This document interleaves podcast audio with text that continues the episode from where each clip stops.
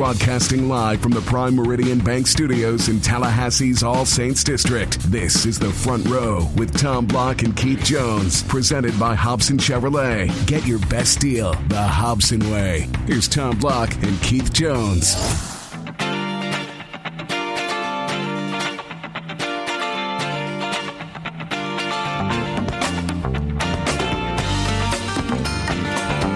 Everybody. We welcome you to this week's edition of the Front Row. Tom and Keith back with you. KJ, how are you? Doing wonderfully. Thank you. Are you all situated? I'm all situated. I was trying to get the car. To, my, my chair sits lower than yours, and it bothers you, and it doesn't bothers me. It bothers you to know that uh, that that I'm head and shoulders above here and in the driver's seat. Is that what it is? In life and in chairs. You know, when I. Uh, I'm fairly vertically challenged. I mean, uh, people no, who know you're just me, too short for your weight. Well, that's definitely true. that that one is definitely true.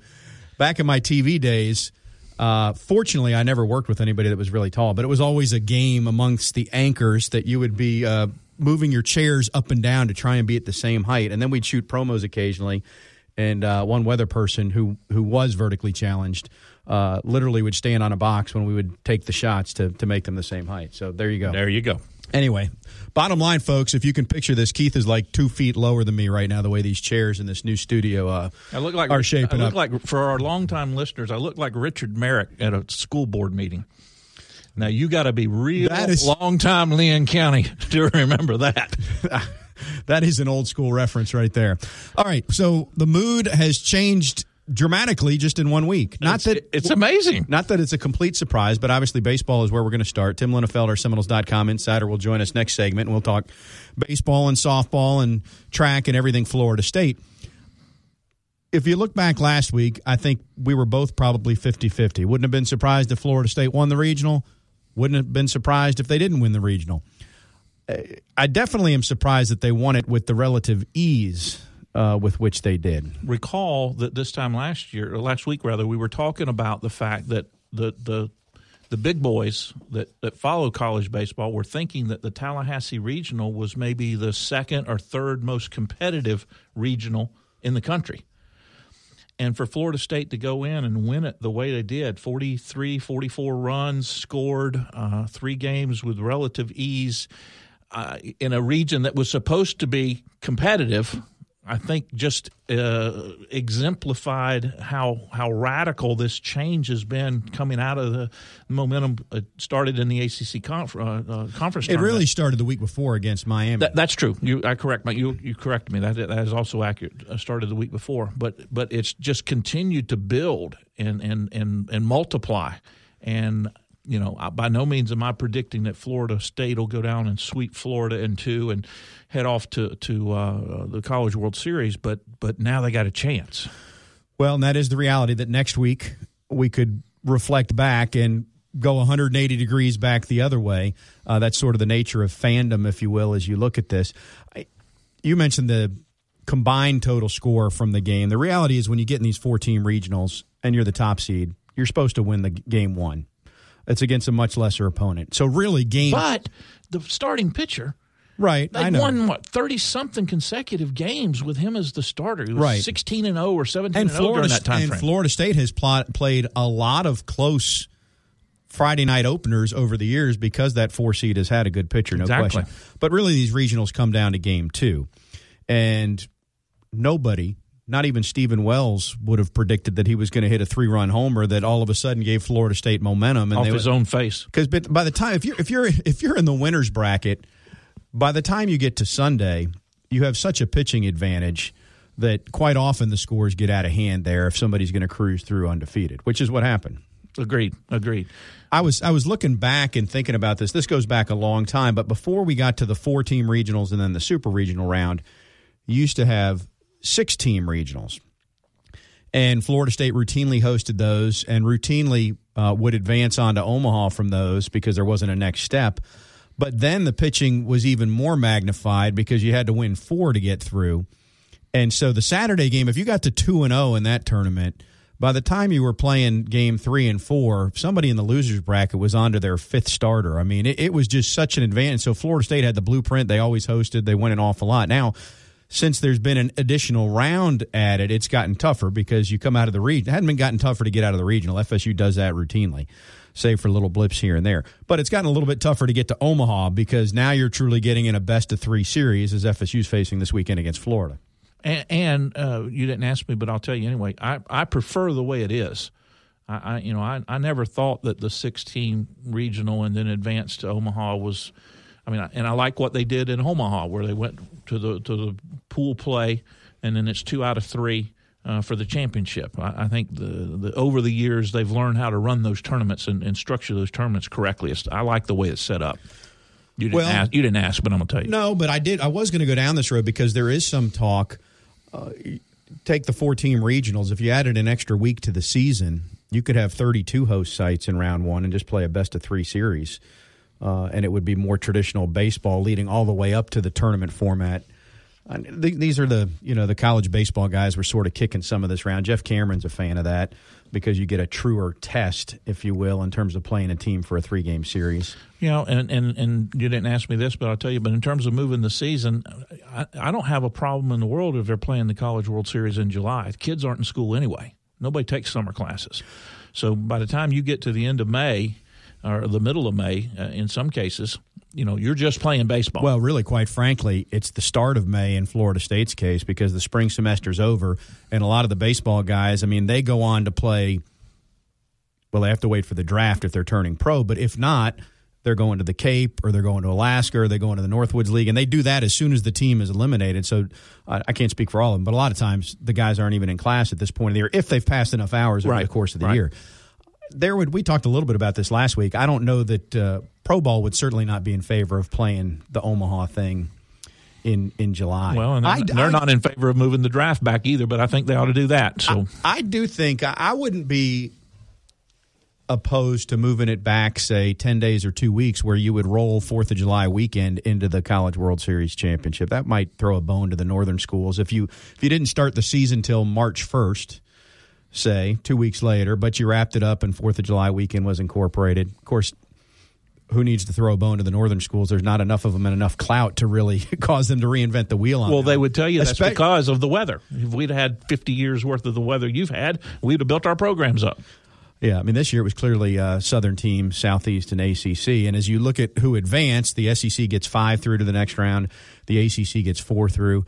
Uh, NC State, bad pun intended, truly snake bitten here two years in a row after their coach got bit by a snake a couple weeks back. But uh, I don't even want to think about what they're going through. They they've got a lead with one out in the ninth, and then a rain delay, and you come back the next day and you just relinquish the lead. But we don't have to we don't have to cover NC State there. But I think the, the bigger picture to me is that Mike Martin continues to know how to win the regionals. And you and I run into people who say he can't win the big games. He's won an awful lot of big games. Uh, they used to say this about Bobby too until he won the championship. So Mike Martin and Bobby had won plenty of big games. He hadn't won the biggest game, if you will, the national championship game, and that's the same for 11. Now, what Florida State has not done very well is in the super regionals. They're 0 for 4 away from home. And they've only won one game in a super regional away from home. That was the very first time they played on the road. That was 2001. They lost a re- super regional at Georgia. Since then, they went 0 2 at Arkansas, and they've gone 0 2 at Florida twice. And they're staring at Florida this weekend in Gainesville. You're nodding. You're uh, not saying anything. It's it's it's a very large mountain, but we do have what do you call them a Sherpa? Sherpa. Sherpa. We we now have a Sherpa, and we have a chance. I don't know what you call it in Wildwood, but if you were, aren't you amazed that I even knew something like that? We don't have mountains in Wildwood. If you were attempting to scale Everest, don't ask for a Sherpa. Okay, because then you definitely have no chance to make it up and down. And it's been a treacherous year there. Not to make it, light it, of that, it has been. You're exactly right. Um, well, I think the I'm trying to think of the most so what's the most surprising thing for this Florida State team coming together? Is it that you look at mid-May and you're kicking around these midweek games and then you lose a series at Duke, who by the way did make the tournament this year for the first time since the 60s. Uh, but then suddenly they found a light switch. They flipped it on. They lost the series against Miami, but as I've detailed, I thought they played pretty well in played very series. well. Played very well at the ACC tournament.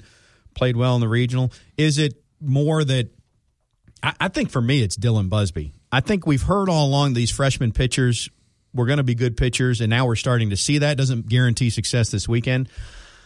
I haven't really heard anybody suggesting that Dylan Busby was going to hit a home run or an extra base hit every other bat, which is what he's done for about the last 10, 12 games. Well, we talk often in sports, particularly at the college level, about the light coming on. And some little something occurs, whether it's football or basketball, or in this case, baseball, the light comes on. And for several of these kids, you know, over the last couple of three weeks, the, the light switch has ter- turned. And the biggest part of that, and you know this because you've covered Florida State baseball forever, it's all about your confidence. It's all about your thought process. I mean, baseball is like the game of golf. You're, you're going to achieve what you think you can achieve. I mean, what you really think you can achieve, and and the confidence of these kids has returned, and and and you put all that together, and you get on a roll. And that's that's where 11's team is right now, in my opinion. I'll quick story and then we'll go to break here. I need to we should have Chip Baker on to do justice to this, but I believe it was the 1997 season, which is the year that JD Drew was ridiculous. Drew wasn't having a good preseason, and apparently there was a conversation about, you know, you're going to be ready to be, go, and JD said something to the effect, "I'll I'll flip the switch when it's time." So Chip put a light switch in his locker that didn't do anything, but it was a switch, up down switch. Never said anything to JD. JD never said anything to him, but the entire season, if you if you checked his locker during the game, the switch was up, and after the game, the switch was down. And Chip Chip can do justice to that story, but he turned that thing on every game the entire season and had uh, one for the ages. All right, Tim Linafelt will join us uh, coming up as we'll get back to the current edition of the Baseball Seminoles, which, despite Dylan Busby's heroics at the plate, does not have a J.D. Drew in this lineup, but is playing some pretty good baseball right now. Stay with us as we are just getting cranked up here on the front row.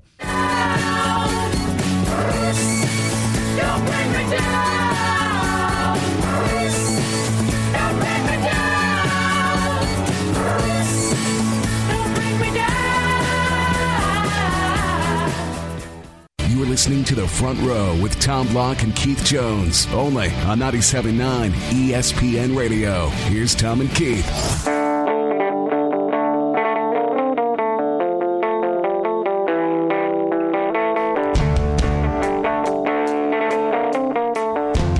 We welcome you back to the front row. Tom Block, Keith Jones with you. Time now for our Seminoles.com insider report, which means gracing the airwaves once again. The one, the only. Tim Linafelt. Tim, how are you?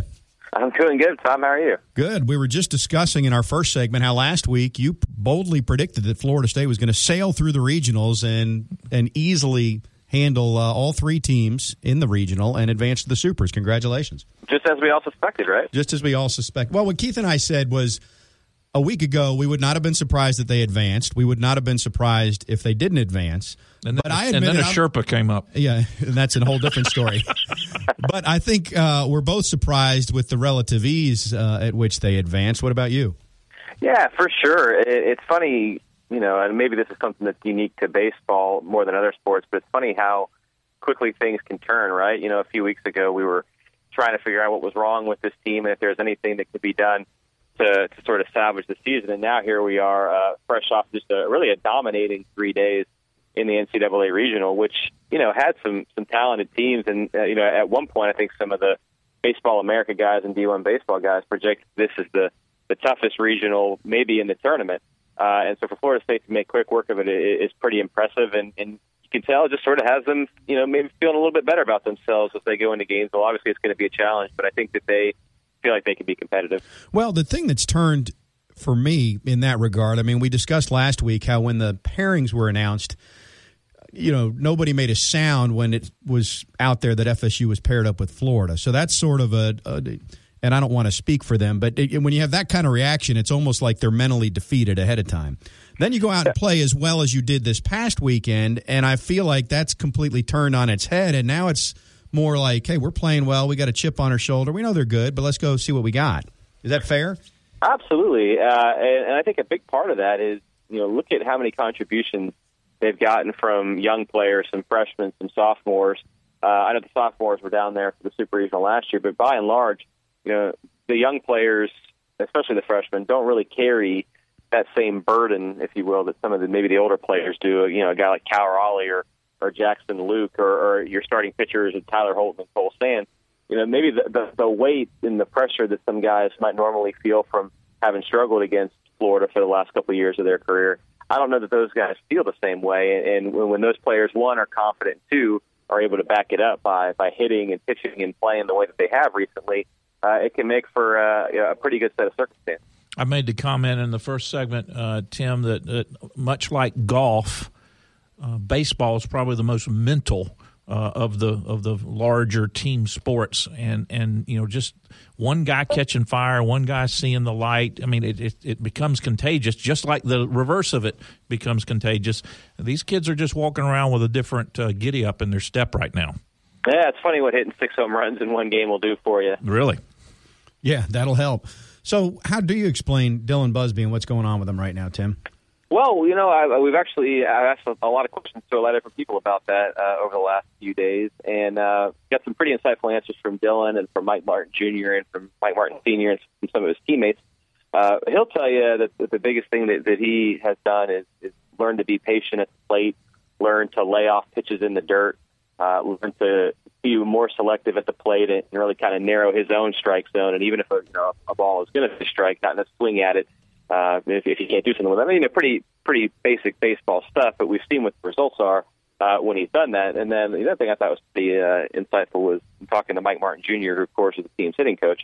Uh, he said that, that Dylan would love to sort of overswing and, and, and swing around, and he'd get way out in front of the ball uh, and, and and miss it, or you know not make good contact. Well, a few uh, weeks ago, uh, he he took a ball off the wrist and kind of dinged up his wrist a, a little bit, and as a result, uh, he wasn't able to swing the same way that he was before. He had to shorten his swing and get a little more tight with it, and uh, and as a result, uh, it, it, sort of corrected the problems that he was having. So uh, th- this injury that he had was a blessing in disguise, and now that he's feeling better, uh, not only is he swinging more properly, but uh, he's he's swinging with a, a, a lot of power and, and, and seeing really good results. So kind of an interesting little. Uh, little term event there for. And, and, now Mike Jr. is in the cage throwing at people's wrists that have the same issue. Either right? that or take a hammer and just have them all put their hand down on a desk or we'll something. We'll fix this swing.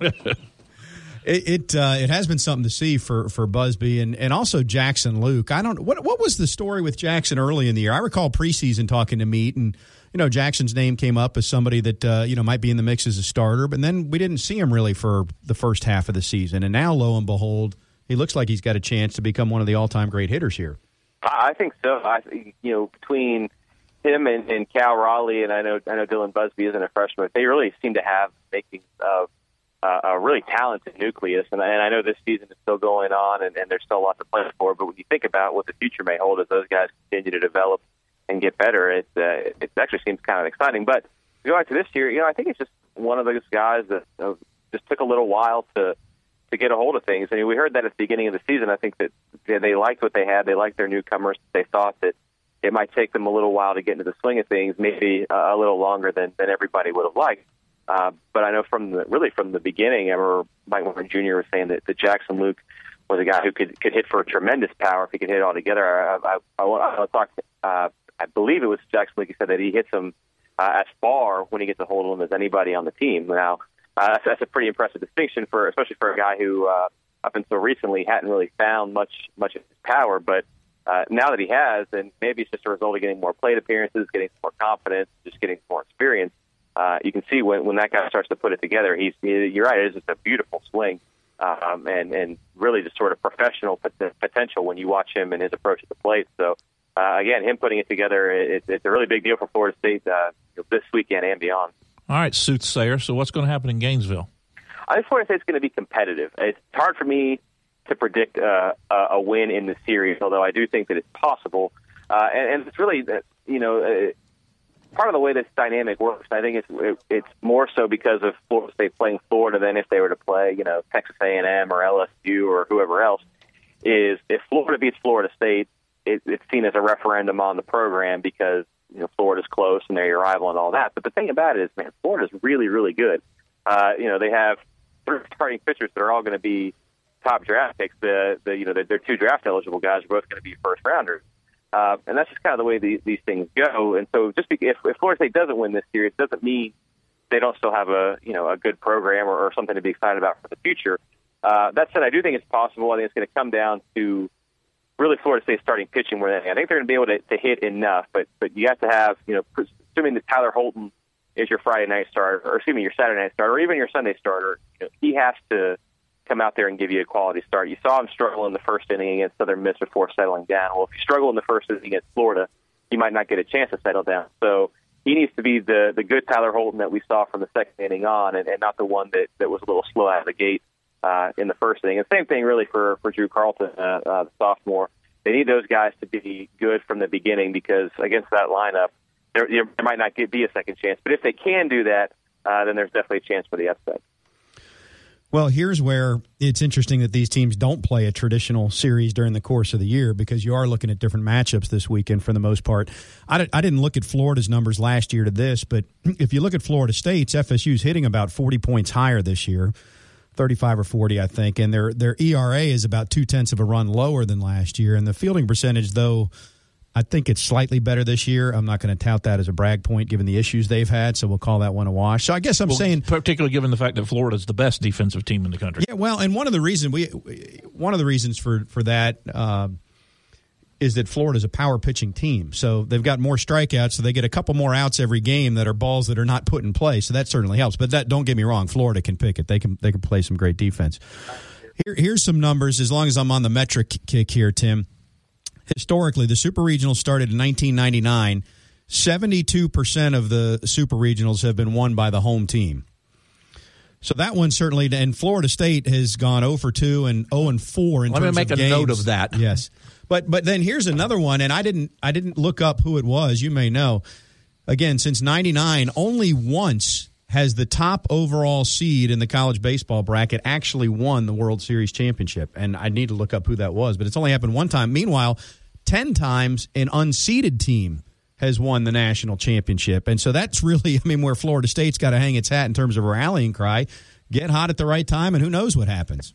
Absolutely, and you see it a lot, and you wonder for for all the teams that that that has worked out for. Really hasn't worked out for Florida State yet, but what was it a few years ago? Uh, Fresno State and Georgia made it to the championship round, and Fresno State won. Even Virginia last year, as good as they've been, uh, last year was was definitely a down year for them before the postseason came. So, yeah, we, we've seen in the past, especially you know if you're looking at a team that things things seem to be coming coming together at the right time uh, and things. You know, you, you hate to say the, the the cliche of, of peaking at the right time, but but you get the sense that that could be what is happening for Florida State, and, and if so, then you know they have reason to believe this weekend.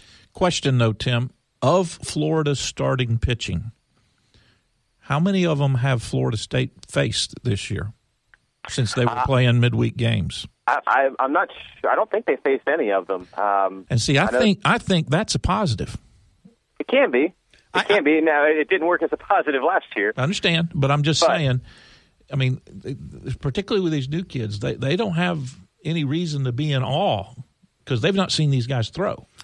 And Absolutely. in like fashion, these guys haven't had to throw against Florida State's guys. I, am I'm, I'm jumping on the bandwagon. I understand. Well, I don't disagree. Sometimes it's not being in awe. Sometimes it's the guy just smoked a 96 mile an hour fastball right by you. You know what I mean? It didn't have to do with awe. Um, it, it will be interesting to see how they how they handle it. I, I do feel like this team turned a corner a little bit and, and has a little uh, what for to them now, maybe based on how they played. Tim, let's talk softball real quick because this was a very young Florida State softball team that, frankly, I don't know that Lonni would admit it publicly because obviously the goal is to get out to Oklahoma City. I feel like, you know, in a quiet moment, she might tell you they're a year ahead of schedule that they got out there. And what's really a shame of it is that that first game they kicked it around so much were it not for that, they would have been in the finals because they won the next two games. Yeah, no, and it, it you, you kind of wonder what would have happened had they won that first game. Now, granted, they would have played a different bracket once they won that game. You would have, I think, gotten Auburn in that second game, and certainly, you know, we've seen the Florida State can match up with Auburn, but that's not a guaranteed victory. But yeah, it's you know, you wonder if uh, if they were able to play as sharp as I think they're capable of, had things might maybe gone differently, especially because you know, what you said with their backs against the wall, they actually played really well and eliminated two really, really good teams.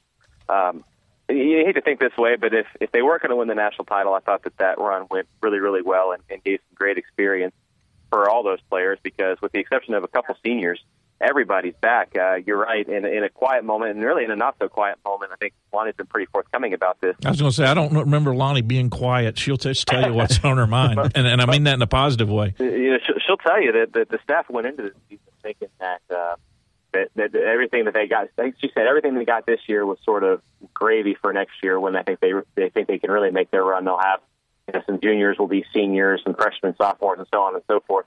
So the fact that they were able to get out there and get this experience uh, was a really good thing. I'm sure they're disappointed with the way it ended, especially because I think at times they'll probably feel like they didn't give themselves the best chance to win with uh, with their errors and, and sometimes some some key at bats that didn't go their way. But overall, I think the experience is definitely a positive thing. The track NCAA championships are this weekend, and Florida State. From a team standpoint, are they going to factor at, all? I know they won't factor at the top, but I mean, are they top 15 maybe on the women or men's side? And then individually, uh, is there a chance at a national champion out there? Stefan Britz, maybe, or I'm not sure who else it might be. Well, the the problem there is that you know uh, Stefan Britz, I think, is having that a hamstring issue, and not sure if, if he's going to be able to compete. I haven't seen the latest on his status. Zach Seddon in the steeplechase has been uh, right near the top of the ACC heap. He finished, I think, eighth at nationals last year. So if, if he can, uh, you know, improve a little bit, maybe there he has a chance to get on the podium. I'm not sure on team stuff. I think they they might just not have enough bodies out there to contend near the top, but somewhere in the upper echelon, um, you know, I think they have a chance. But uh, but like I said, I don't know that there's enough uh, just enough bodies out there to compete for a team championship right now. Tim, superb job as always. I trust you're headed to Hogtown this weekend. I'll be there. Excellent. Will you be there? Are you going? I, I will not be there. I Uh, well, I, have been there before, though, on many an occasion, but this will not be one of them. Well, I'll carry you with me in spirit. Thank you very Even much. Even if the stadium has part of my name in it. exactly. All right. Tim Linafelt, Seminoles.com insider. Thanks, man. All right, guys. We'll see you. A lot to react to there, and uh, we'll chew on it uh, when we come back here on the front row. We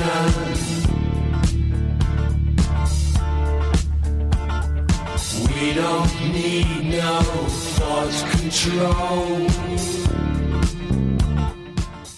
Broadcasting live from the Prime Meridian Bank Studios in Tallahassee's All Saints District. This is the Front Row with Tom Block and Keith Jones, presented by Hobson Chevrolet. Get your best deal the Hobson way. Here's Tom Block and Keith Jones.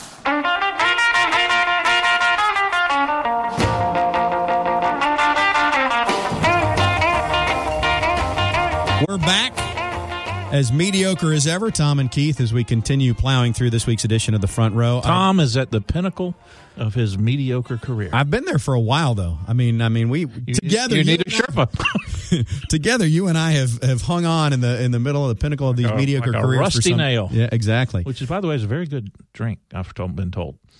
Okay, speaking of that, next time you're at Madison Social, see if they can serve you one. I was just going to mention that our good friends at Madison Social uh, obviously uh, are proud supporters of the program. We appreciate it. And if we have not done a good enough job extolling the virtues of Madison Social and the good time that can be had there, then I'm just going to inform you about the Tallahassee takeover. So pull out the pen or Blackberry if you're Keith. Pull out your iPhone if you're anybody else. The Tallahassee takeover will take place Saturday, June 25th from 4 to 7 at Madison Social. You know where it is. And this is basically the Jacksonville Jaguars caravan rolling into town. But it's not just the Jaguars, they're bringing every Florida State player on the roster in Jacksonville with them, which, if you're listening to this show, you're probably well aware, includes uh, Telvin Smith, Rashad Greene, Jalen Ram- Ramsey, and uh, Bjorn Werner. So that said, and it's going to be a so it'll be a good event. It's a free event, four to seven, uh, last Saturday in June at Madison Social. Autographs, Q and A. I'm sure they'll be selling you some season tickets, which those four names would be a pretty good reason uh, that A you might want to sign up and, and head, head uh, at least buy some some single game tickets and head uh, on I-10 over to Jacksonville to catch some of that. Let's get back to this baseball and softball thing. I, I got to admit something that annoyed me when I heard it. It was during one of the softball games, Keith. Okay, so we know in baseball that Florida State, unfortunately, and this is one of those blessing and a curse things, the team that's been to Omaha the most without winning it all is FSU baseball. So Beth Mowins in the softball game says, and I forget how many times the softball team's in there. Florida State has been to Oklahoma City more than any other team without winning the title. and I wanted to crawl through the TV screen, and I thought, well, in softball's defense, granted it wasn't NCAA at the time. I think it was just they did win two national titles Exactly. that count that Florida State takes in eighty-one and eighty-two. Anyway, so just add that to the June ire of uh, fans of Florida State. Get back to baseball because this is really what it comes down to for Mike Martin uncomfortable conversations the last couple of weeks because the baseball team appeared to be trending down. Now things are trending up. If they turn around and lose to Florida, they'll be trending down again, and the detractors for Mike Martin will point out that it's time. I, I disagree with you on one point. Okay. If they lose thirteen to two and fourteen to four, but if they go down there and lose two games with close ball games, then my hat's off to this club from where they've come from and what they've been through and where they finish up. If that's the case, if they play competitively down there and lose two, I got no problem in the world with it. Also, in light of the way this team's turned around the last couple weeks, when you look at the nucleus of the team, there's a lot more optimism about what's coming back next year because you've got a, a pretty potent offensive lineup and you've got your key pitchers back, all that. This is what I was going to say. And in some respects, I'm going to take a long way to say this, but if you look at Florida State teams over the years, go back the last 25, 30 years, FSU has done such a good job hosting regionals. And the fan experience, the home field advantage is very, very strong, and the animals get a big credit for that. That there's probably years that lesser Florida State teams have won enough games during the season to justify hosting a regional and then being exposed a little bit as you get to this level in the postseason. I don't know if th- this year's team might be an example. Uh, you know, if this year's team doesn't get the home field edge that it gets, maybe they don't win a series against Louisville. Maybe they don't. Maybe they end up going on the road. Anyway, bottom line, so they they do enough. They win the regional. Now you're in the super regional round, and I think anybody would agree. Maybe not within Dick Howser Stadium and in that locker room and clubhouse, but nationally and even on the FSU beat, yes, FSU has a chance this weekend, but they're clearly the underdogs this weekend. I mean, is there anybody that's going to say FSU is the favorite this weekend, and thus if you don't win, you underachieved on that? I mean, I think this is not getting into the recruiting issues and why doesn't Florida State have more 95 mile per hour arms and that sort of thing. So I guess I'm saying that you look at it, it's it's this cycle just keeps repeating, and it and it and it uh, Florida State feeds on it, and it's a great thing. And Florida State, nobody does better in the regionals than FSU. When you've got the metric at the super regional level, seventy-two percent winning percentage.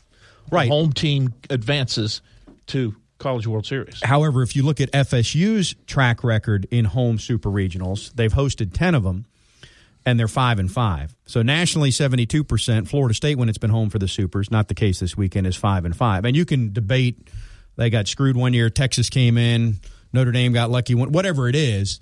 I think that's one of the things where you look at it and you say, well, you're there enough times. If nationally they're going 72%, how come you're only going this. But in the grand scheme of things, that's really when one or two more series, and you're right on the average. On the road, FSU's 0 and 4 in the supers, and by default, the other half of that number, 28% of the time, the road team wins. So if FSU had won one super out of the four, which they were right in it against Georgia in that first one, they would be right about at the national average. I don't know. We can have fun with these numbers all day long, but. Uh, that doesn't change the fact that Florida's a pretty good club this week and that FSU's going to Liars figure and figures lie. And then there's accountants. nationally though you want to just take the stage for a little bit No, I'm just in one of those moods. you are and you were in a good mood when we got here I, I still don't know why was it the 10 days at the I, beach I guess. that was it it wasn't seeing me I- and tom again it was It definitely was not that. Yeah. It was probably the Sherpa. i will say that you know nationally florida state has played in more super regional games than anybody and more super regionals this is the 14th time in 17 years Uh, and so that's a great thing. But then if you don't go on and advance all those times, it becomes something that's used against you, if you will, which I hate for Mike Martin because to me, there's nothing better than model consistency. And let's take Virginia. Virginia won the title last year. Virginia won 38 games this year and lost a regional they hosted at home. So, uh, which is more typical of what most North Carolina played in the finals two years in a row. Now they've been missing the postseason a couple years in a row. So everybody else has a lot more peaks and valleys. And Mike Martin in Florida State, they just keep going right along. And when they dip, the dip is still pretty high. And when they peak, it's even higher, obviously. I, I for one, and, and this is probably a result of age and getting older, is the, the consistency to me becomes a much bigger factor because everybody can catch fire for ten ball games on any you know in one year. You know, you hit it just right at your, your conference tournament and then regional, super regional, and, and out and and the College World Series. And and I don't take any championship away from a team that did that, but to consistently get there, to consistently win, to have those type of numbers from a percentage standpoint, uh, you know, uh, just speaks volumes to your program. Uh, I think you're exactly right. In, in, in, in college baseball, much more than uh, at the major league level, home field advantage is just huge. And certainly the Gators will have that you know, down at McKethan uh, coming up this weekend. But again, I go back to my point I made with Tim, and I don't know the relevance of it, but you know, uh, playing baseball in high school, which was the only level that I played at, I loved going up against pitchers I had never seen before because they don't know me. And and and therefore, I don't have any reason to fear them. I don't have any expectation, and I, I just can't help but feel, feel at least in a three game set, Florida State has a, a, a mental or a psychological advantage having not faced that Florida starting pitching. Now, I may be completely wrong, but that's my opinion. Let me amend uh, a statistic I shared. It's actually counting this year 15 out of 18 years they've been in the Supers, updating from 14 out of 17.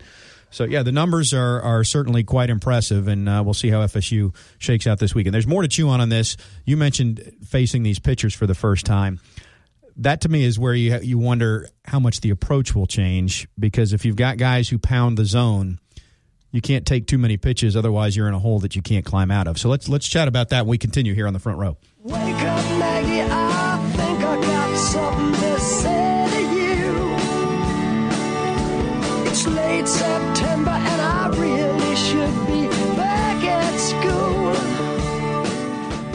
You're listening to The Front Row with Tom Block and Keith Jones. Got a question? Email them at the front row at 979ESPNradio.com. Here's Tom and Keith.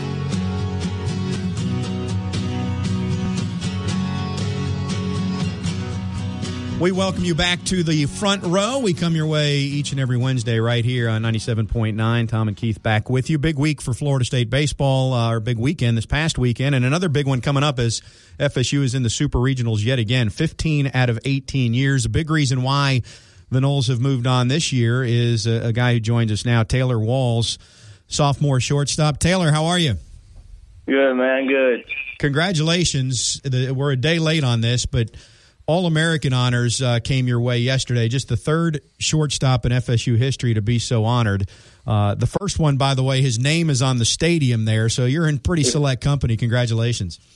Thank you. I appreciate it. I'm just, you know, honored to be even in the same category as those two guys, and just to to be able to put my name next to them is just, you know, a true blessing, and I'm just very thankful for that. The other All American shortstop is Stephen uh, Cardullo, by the way, more recently in the last six or eight years or so. Separate the statistics for you personally. uh, You know, where are you improved? Where do you? Is it uh, mentally? Are you more comfortable? I mean, just uh, across the board. Don't I don't want to hear about the numbers. I just want to hear how you feel that you've improved from last year to this. Um, I feel I've definitely improved mentally. It's, it's been a lot in my approach, and you know how I just come into every game versus last year. You know, I was coming in with a lot of pressure on myself, and this year I just came in relaxed and just trying to have fun and make everybody around me better. Speaking of that mental part, KJ here, talk a little bit about this team's mental. I'm going to call it a change over the last couple of three weeks from uh, a little bit hesitant to you guys are playing with a great deal of confidence now. What's that locker room like? Um, the locker room is definitely a fun place to be right now. You know, with the way things are going, it's always a, a good place to be in. You know, with all the teammates and all the positive energy. But you know, when we were struggling, we all stuck together. You know, it's baseball; it's going to happen. We are we were putting ourselves in position to win. We were, you know, just not coming through, and that's baseball. You know, we knew, we knew we believed in ourselves, and we knew we had the team to beat anybody at any given time. So now I think things are finally clicking, and it's just a fun place to be. Well, and this year the road to Omaha goes the same exact direction it did a year ago. As you're going to go to Gainesville this weekend, what's different that you see right now from the 2016 Seminoles compared to last year's squad? Um, this team definitely has more confidence. You know, we, uh, we're definitely coming coming into this series, you know, with the mindset of we can win this thing, and we don't want to just, you know, we're not trying to look past this, but you know, we take it Saturday at six, and once we're done with that game, we'll take it Sunday at six. So we're not going to change our approach, look forward to anything, or you know, change anything that we've been doing. We're just going to go out there, have fun, play together, and you know, the outcome's the outcome. Taylor, you're going to be facing a, a, starting pitching staff. Uh, you you know the statistics, and I know Meats talked to you uh, individually and collectively about what Florida Hurlers can do. But you guys haven't faced their weekend group, and though they are characterized as being first round draft picks and they throw the ball hard, I'm always of the opinion that that first time facing a pitcher, uh, I, I think the advantage goes to the batter. What are your thoughts? Um, it, I I have to agree with you there. You know, I mean, definitely we're going to have our hands full with their pitching staff. They have a wonderful pitching staff, probably one of the best in the nation. And I just feel like we have one of the best hitting staffs in the nation. So we just need to come out there prepared to play, do our research, just stay comfortable, and you know, just just have good at bats. You know, just put pressure on them, and I think we'll be all right. You, you mentioned that you know you, you don't change your approach. I am curious though, at bat to at bat, if you're facing a, a staff that pounds the zone and I know that Florida State uh, traditionally, I mean, you guys, Mike Meat works with you tremendously about, you know, you're swinging at pitches that are in your hitting zone. You know, don't reach for bad pitches, don't overextend, that sort of thing. But when you yeah. face a staff that's going to pound the zone, if you take too many pitches, you're 0-2 before you know it. So what, you know, mentally, what does change as you get into the box against a, a team that you know is going to throw strikes?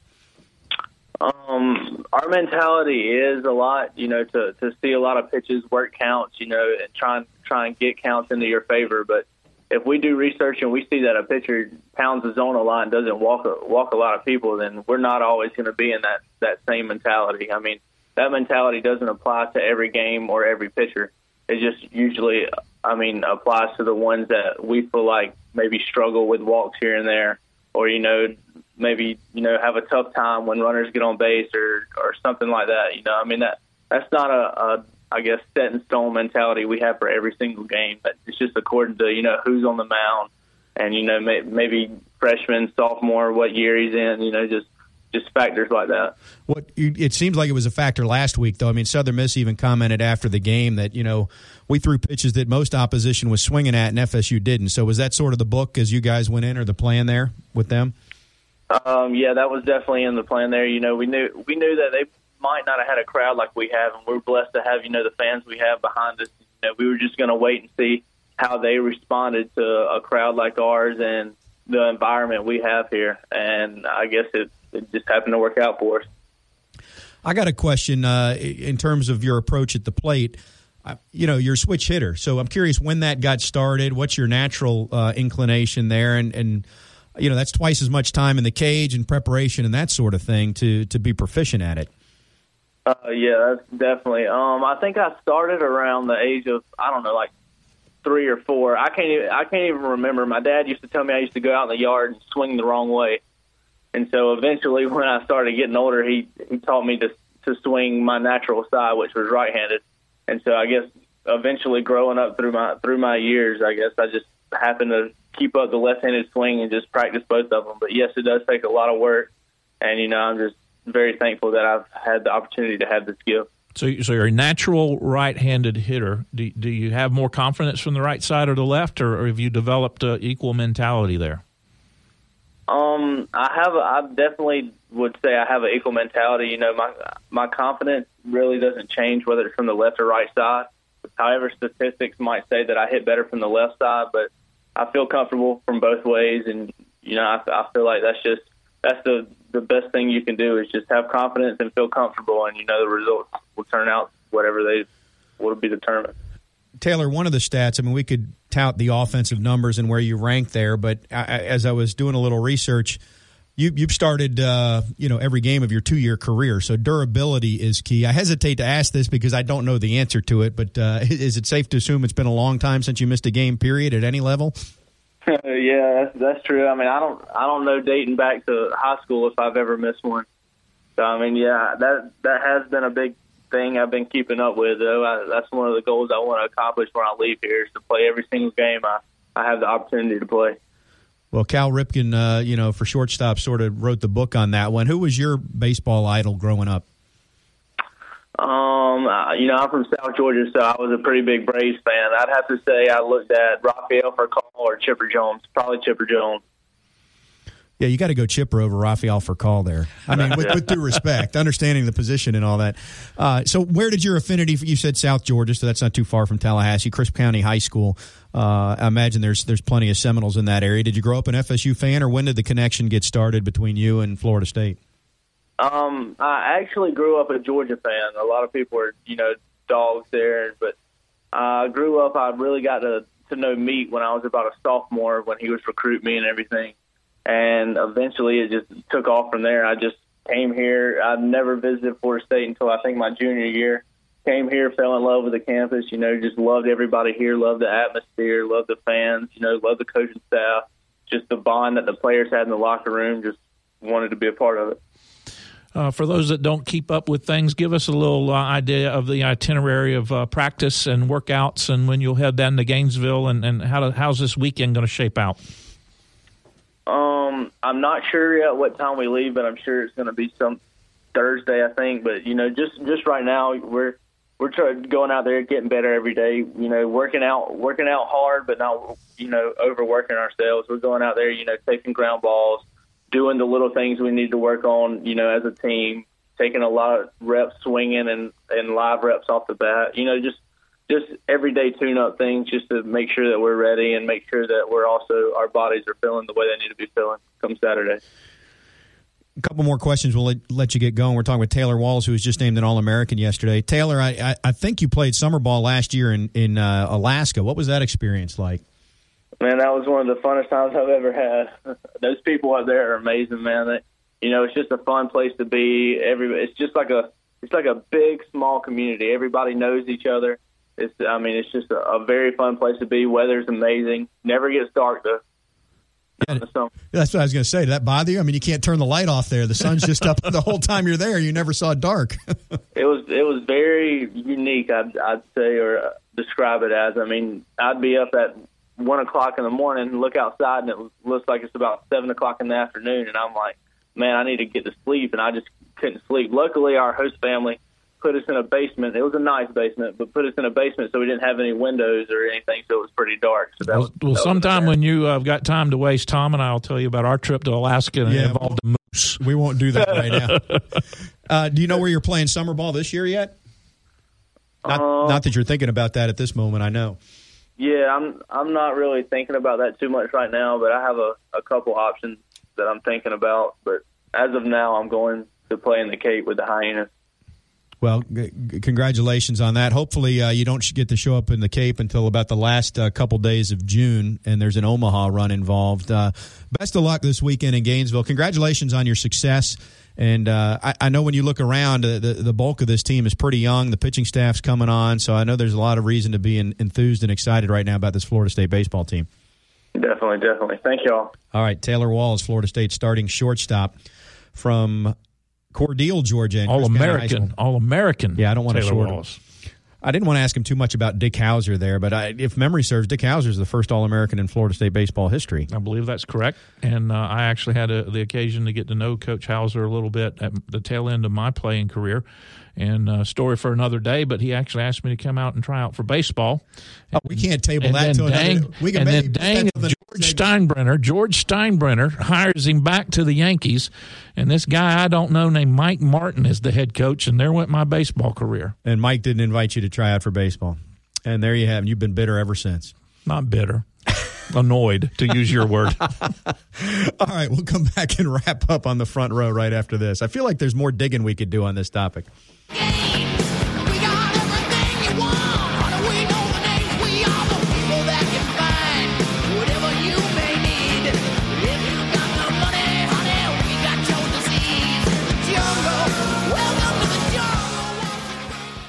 listening to The Front Row with Tom Block and Keith Jones. Got a question? Email them at the front row at 979ESPNradio.com. Here's Tom and Keith.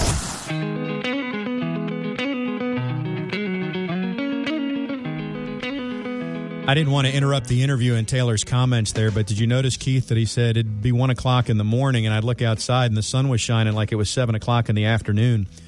And I wanted to jump in and say, oh, to be in college again where seven o'clock was the afternoon. not the end of the line for me. I mean, it's the end of the show and that's about it. If you don't have dinner, by, if you don't have dinner by seven o'clock, I, I you're, you're in a, a mood. I don't have much in the tank left after that.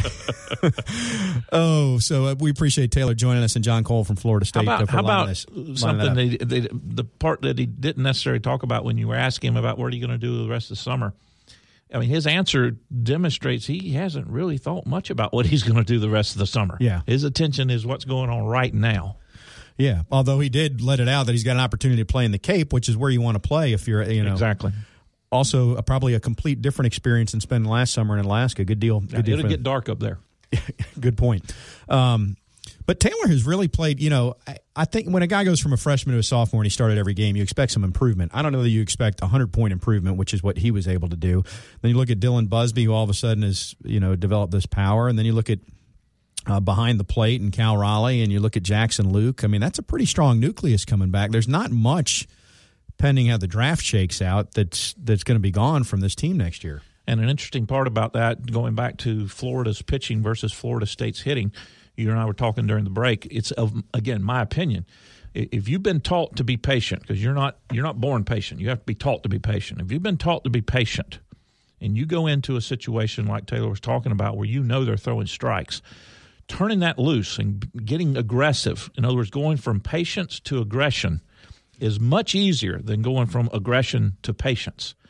And if their game plan, depending on who's throwing and what their, their thoughts are, is to go in and maybe not, I'm not saying they should be swinging at the first pitch every time, but it's to be more aggressive, then, then that's an easier transition for a team that's been taught to be patient, in my opinion. We need to have Mike Jr. on sometime to to walk us through, not in the middle of the season, but to take us through that approach more because it's a it's a misnomer out there that Florida State's told to take X amount of pitches. Uh, you know, really what they're coached to do is everybody has a sweet spot, and it's different for everybody. And so if you got a pitch in your sweet spot, Take it. take it. And if it's not, And if it's not, Let even it go. if even if it's a strike, Let bef- it go. before you have two strikes. Even if it's a strike, let it, Let it go, go. because the way your swing is, all you, can do is pop it up or send it to right field or whatever. Yeah, and Mike would do a much better. Meat would do a much better job articulating that than uh, what we just did. All right, Keith, it's been fun as always. Ditto. Um, we'll do this again next week. Will my Sherpa be here? I make no promises. Understood. Uh, hopefully, it'll be a good weekend for Florida State baseball, folks. Thanks for uh, tuning in. Spread the word. We'll talk to you next week. So long, everybody.